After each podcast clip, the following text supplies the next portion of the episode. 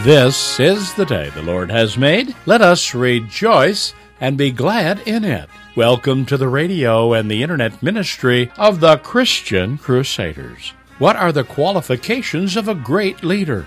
Pastor Steve Kramer talks about what Jesus says makes a great leader.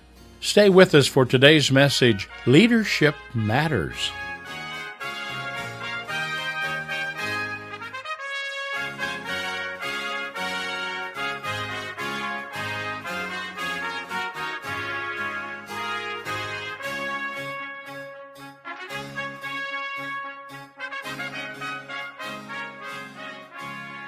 Leadership's a hot topic these days. If an interviewer were to stop you on the street and ask, What makes a good leader? what would you say? Jesus has an authoritative word for us today on that subject, and I hope you'll stay with us. We begin in the name of the Father, the Son, and the Holy Spirit. Amen. Let's pray. Gracious God and Father, we approach your throne of grace today, needing to hear your word for us. May our worship be pleasing to you, and may your word have its way with us. In the name of Jesus we pray. Amen. Come, thou Almighty King, help us thy name to sing, help us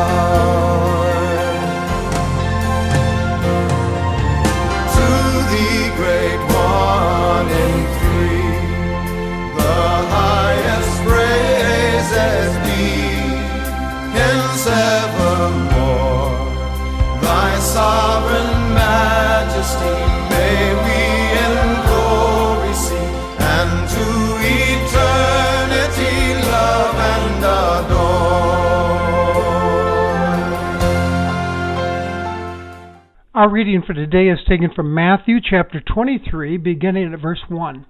Then Jesus said to the crowds and to his disciples, The scribes and the Pharisees sit on Moses' seat, so do and observe whatever they tell you, but not the works they do. For they preach, but do not practice. They tie up heavy burdens hard to bear and lay them on people's shoulders, but they themselves are not willing to move them with their finger. They do all their deeds to be seen by others, for they make their phylacteries broad and their fringes long, and they love the place of honor at feasts and the best seats in the synagogues and greetings in the marketplaces and being called rabbi by others. But you are not to be called rabbi, for you have one teacher, and you are all brothers. And call no man your father on earth, for you have one Father who is in heaven. Neither be called instructors, for you have one instructor, the Christ.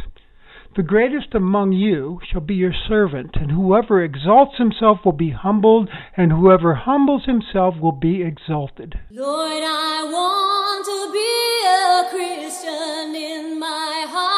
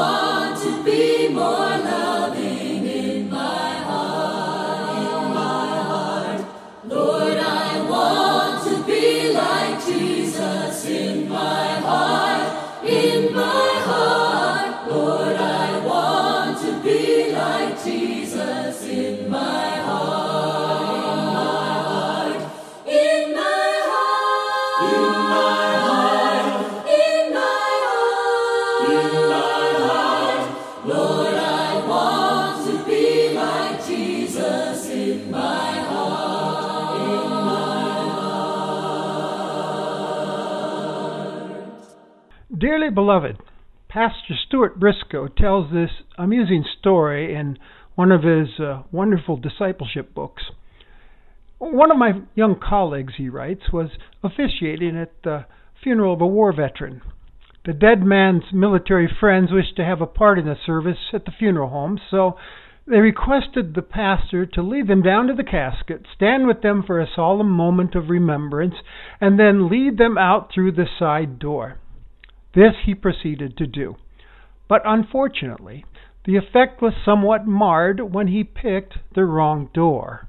The result was that they marched with military precision into a broom closet in full view of the mourners and had to beat a hasty retreat covered with embarrassment and confusion. This little story from Stuart Briscoe reminds us that leadership matters. It's important whether it's in the church or in business or sports or education or government, just to name a few. As an employer or a manager, for instance, it impacts employee turnover, absenteeism, work environment, morale, and productivity. And in sports, captains make such a difference in team unity and harmony and effectiveness on the field. In the church, leadership truly does matter a great deal. And we, we know that there's a Bible verse that says, uh, where there is no vision, the people perish. A more modern version of that might be in the church, for the church today, where there is no pastoral vision, the people leave for another parish. So, as a pastor, I've read all kinds of books along the way on leadership, both from church and business leaders, in order to stay sharp and keep my staff and congregation moving in the same direction. I, I've learned leadership matters. It matters in the government too, doesn't it? Leadership's a topic we hear a lot about these days as we prepare for, prepare for an upcoming election. Vote for me, we hear. Trust me, I'm the leader that this country needs. Just follow me.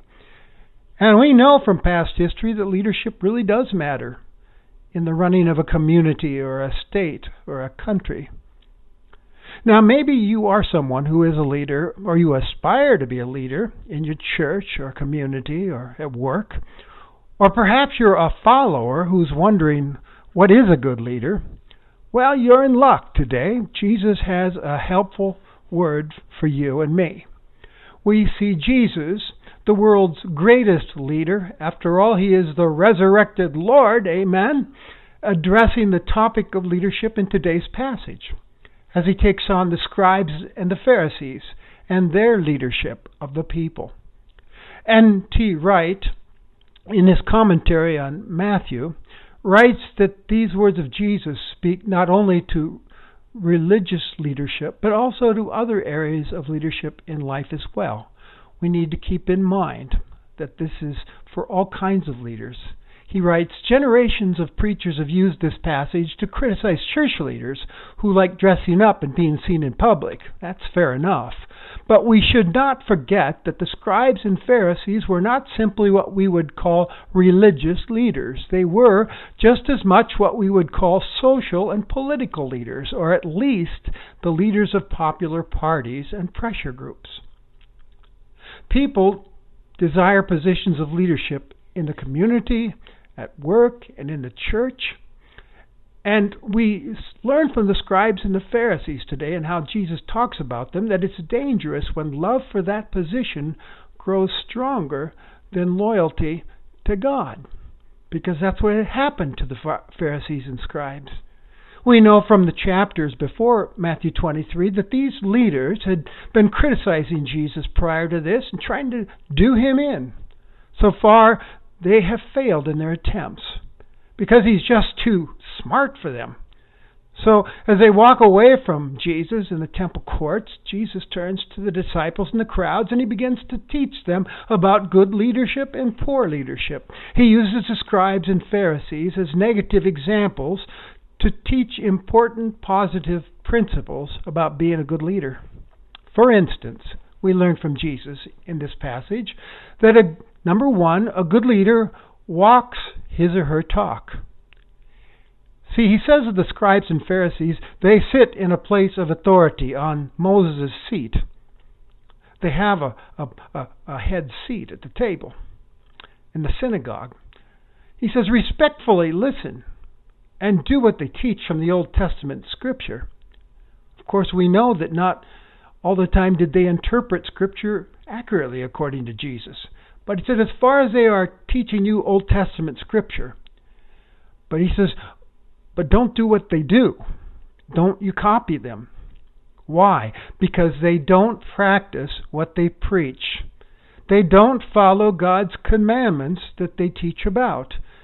They love to come up with all kinds of little rules and loopholes and traditions and interpretations to get around them. He says they don't walk the talk. A good leader walks the talk. Second, a good leader leads with compassion. They have a love for God above all things and a love for people. These Pharisees and scribes Jesus says, are doing nothing to help their people that they've been given the job of leading. They lack compassion for them. He says all they do is talk and lay heavy burdens on the people's shoulders that make life all the more miserable for them, and they offer no help, no assistance, not even a living example. They just like to look down on their people and judge them and talk to one another. Number three, Jesus also tells us that a good leader is humble. He has he or she has an attitude of humility. Now these leaders that Jesus describes so negatively are anything but humble. He shows us that in his talk today. They show their pride and ego in the following ways. He says they do all their deeds for people's applause. They're grandstanders. Earlier, Jesus talked of them making a show of their prayer life in public in Matthew chapter 6. And they like to show off their authority, he said, in the way they dress and attempt to look more holy than anyone else. Long phylacteries and and and uh, fringes and bigger prayer boxes and so on that they wear, making their outerwear more ostentatious so that they might draw more attention to themselves. They like the places of honor at the banquets and in the synagogue. They want to be treated as big shots. They love the perks of the job, the best seats in the house. And they love the titles and salutations from the people. Jesus mentions three of them. He says, uh, rabbis, meaning my master in those days. They like to be called as master.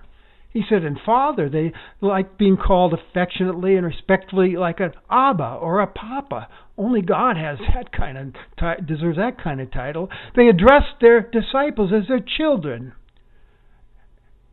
Their authority and honor, they seem to think, place them on a higher level than their disciples. And Jesus is saying that only God is supposed to receive such superior respect. All other Christians are peers. Finally, they like to be called instructors. Or, or another word for it is masters. It's an academic term, speaking that they're surrogates, so to speak, for God, substitutes. And Jesus says, or, or even like maybe like like the Messiah, Jesus says there's only one Messiah. So in summing up the importance of humility, Jesus says You know, whoever humbles him, exalts himself will be humbled, and whoever humbles himself will be exalted. By who do you suppose? By God. Now, Jesus is talking about the last day, when he comes with his new heaven and new earth, and all the nations stand before him and his judgment seat. We have also seen that truth, though, played out even while we wait for that day. Uh, a funny story I heard long time ago. A new colonel had just moved into his new office, had a bit of an ego, and he wanted to make an impression on this young sergeant who was approaching his office that day. Right before the sergeant opened the uh, door, the colonel picked up his phone and started pretending to be on an important call. Yes, General Schwarzkopf, thanks for your confidence in me. I'll do my best. I won't let you down. He motioned the sergeant in and he covered the mouthpiece of his phone. He said, What do you want, Sergeant? Can't you see I'm on an important phone call? The sergeant smiled and replied, I'm sorry, sir. I'm just here to hook up your phone.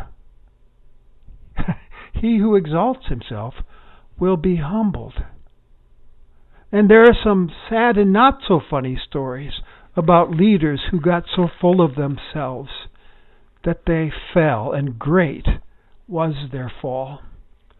So, what is humility? Healthy humility? Is it looking down on yourself? No, it's not that at all. Cornel West, in an article in Christianity Today magazine from years ago, describes humility this way To be humble is to be so sure of oneself and one's self mission that one can forego calling excessive attention to oneself and status. And even more pointedly, to be humble is to revel in the accomplishments or potentials of others, especially those with whom one identifies. And then he goes on to say it means two things, actually. One, a capacity for self criticism. The second feature is allowing others to shine, affirming others, empowering and enabling others. Those who lack humility are dogmatic and egotistical. They feel the success of others is at the expense of their own fame and glory. If criticism is put forward, they're not able to respond to it well. And this produces, of course, an authoritarian sensibility. And that describes the Pharisees and the scribes and their leadership to a T, Jesus says. So, what does a humble leader look like? Well, I like this story I came back came across years ago by Ramez Atallah. He's a general director at the Bible Society of Egypt. He had attended an international conference, a Lausanne conference for Christian leaders back in 1974, and was thrilled to be with top notch leaders from around the globe, sharing and reading papers on interesting subjects. But the most meaningful insight actually came to him on the flight home from that conference. It was a long flight back to Canada, he said, that where he's working at the time. He said, I had many papers to go through.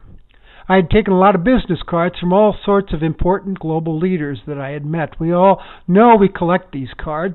We put them in our pockets and often forget about them. As I looked through my cards from Lausanne, I noticed one that was not very well printed, and I looked at it carefully. And I, I get emotional when I remember this story. It it broke me. At Lausanne, we had small groups every night. About ten of us met in our dormitory rooms to pray and share together.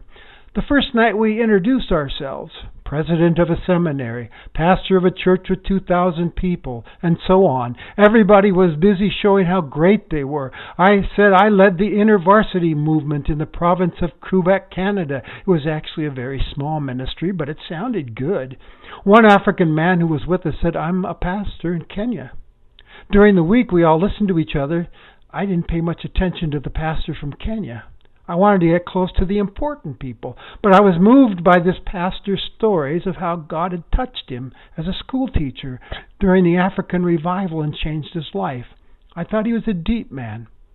I pictured him working in a humble little village in Africa. But when I picked up his business card on the plane back to Canada, I discovered that it said Festo Olang, Archbishop of Kenya. Olang was a man who could pull rank on anybody in our group. He was a bigwig, but we didn't know it, and he did not tell us. He did not use his position to secure his identity. He was a simple pastor who loved Jesus. I'm still moved to the core when I remember this incident 32 years later. I said to myself on the plane, that's the kind of leader I want to be. That's leadership Jesus style. Then finally, Jesus tells us a good leader is a servant to those he or she leads. That he or she exercises servant leadership. That's looking out for the welfare of others that you're leading ahead of yourself. You're not to be a celebrity, but a servant. Not to be a superstar, but a servant. Helping others to be all that God intended them to be. Self giving to others, a total commitment to others. Self sacrificing, sacrificing your own agenda if you have to, for the sake of others. Selflessness for the sake of the cause, just like Jesus Remember his words? For I did not come to be served, but to serve and to give my life as a ransom for many. There you have it. That's a good leader. I find this to be valuable instruction for pastors and politicians and bosses and captives and other kinds of leaders and followers of leaders, especially if we're followers of Jesus. His words, as our Lord, are meant to be taken seriously and followed. And of course, we won't be perfect in doing this. Like the old song says by Mac Davis, Oh Lord, it's hard to be humble. And we like to be served because we're still sinners, aren't we? Pride and ego and selfishness still raises its ugly head inside of us I know the truth of what I am saying here because I am describing myself, friends. I'm describing myself. So I do believe, if maybe I'm describing you too, a word of grace is needed at this point of our message as we consider leadership and our failures. Thank God we have one perfect leader.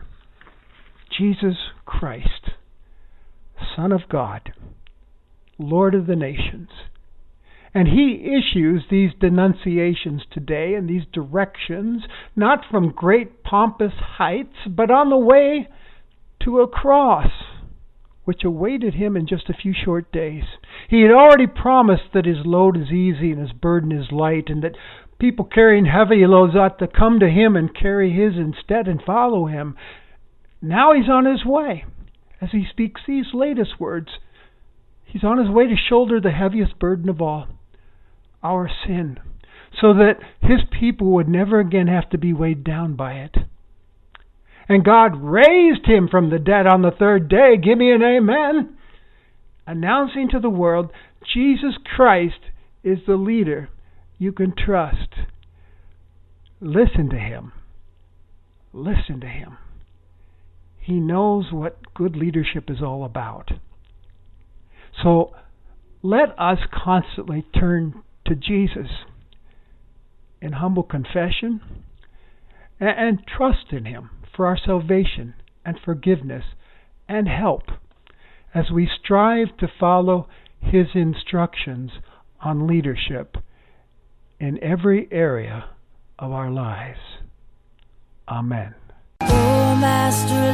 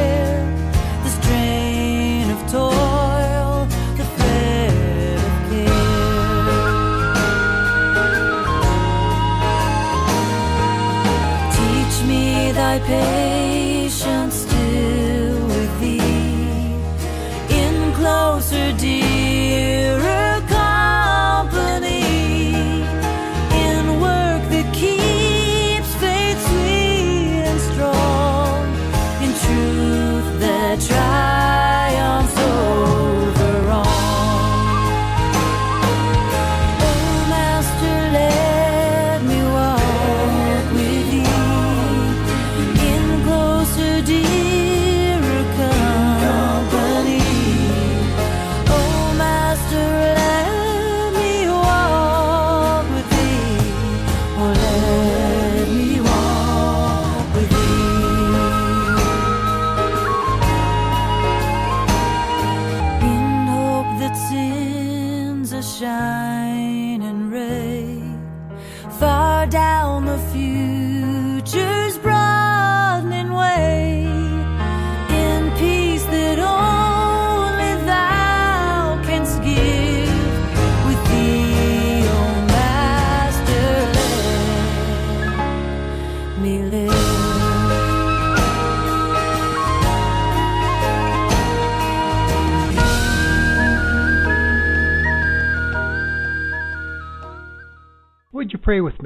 Lord, we thank you for your instruction today on leadership.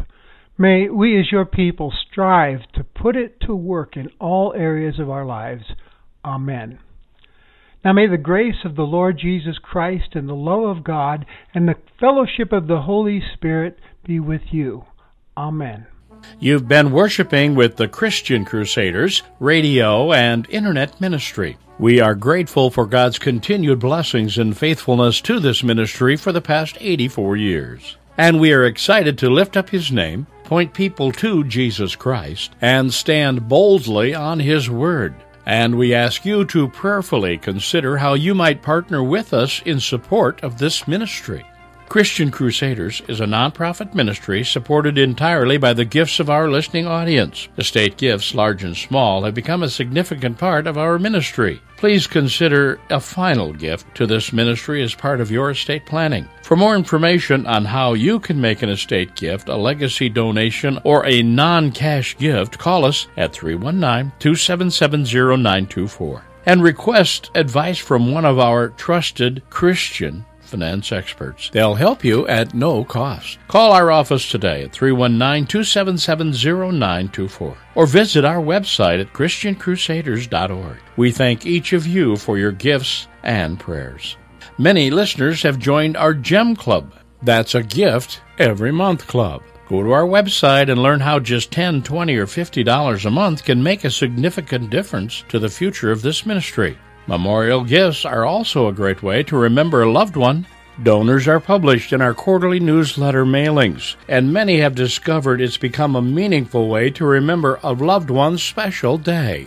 Many of you remember Homer Larson and his 51 year history as our lead preacher on Christian Crusaders. It was always Homer's dream to establish a perpetual fund that would receive large gifts to Christian Crusaders so as to build up a fund to cover operating expenses. We are pleased to announce the official launching of the Christian Crusaders Perpetual Fund that receives gifts of $20,000 or more in honor of Homer and Eunice Larson. We invite you to learn more about this fund. Go to our website, ChristianCrusaders.org. If you'd like to listen to today's message again, you can find it in one of three podcasts. The first podcast, called the CC Broadcast, is where weekly services are archived. The second podcast, called the CC Podcast Conversations, is where we archive inspiring interviews with interesting Christians, such as gangster and murderer Ron Gruber, an NFL football player from the University of Iowa, Ike Boddicker, and other interesting and inspiring interviews.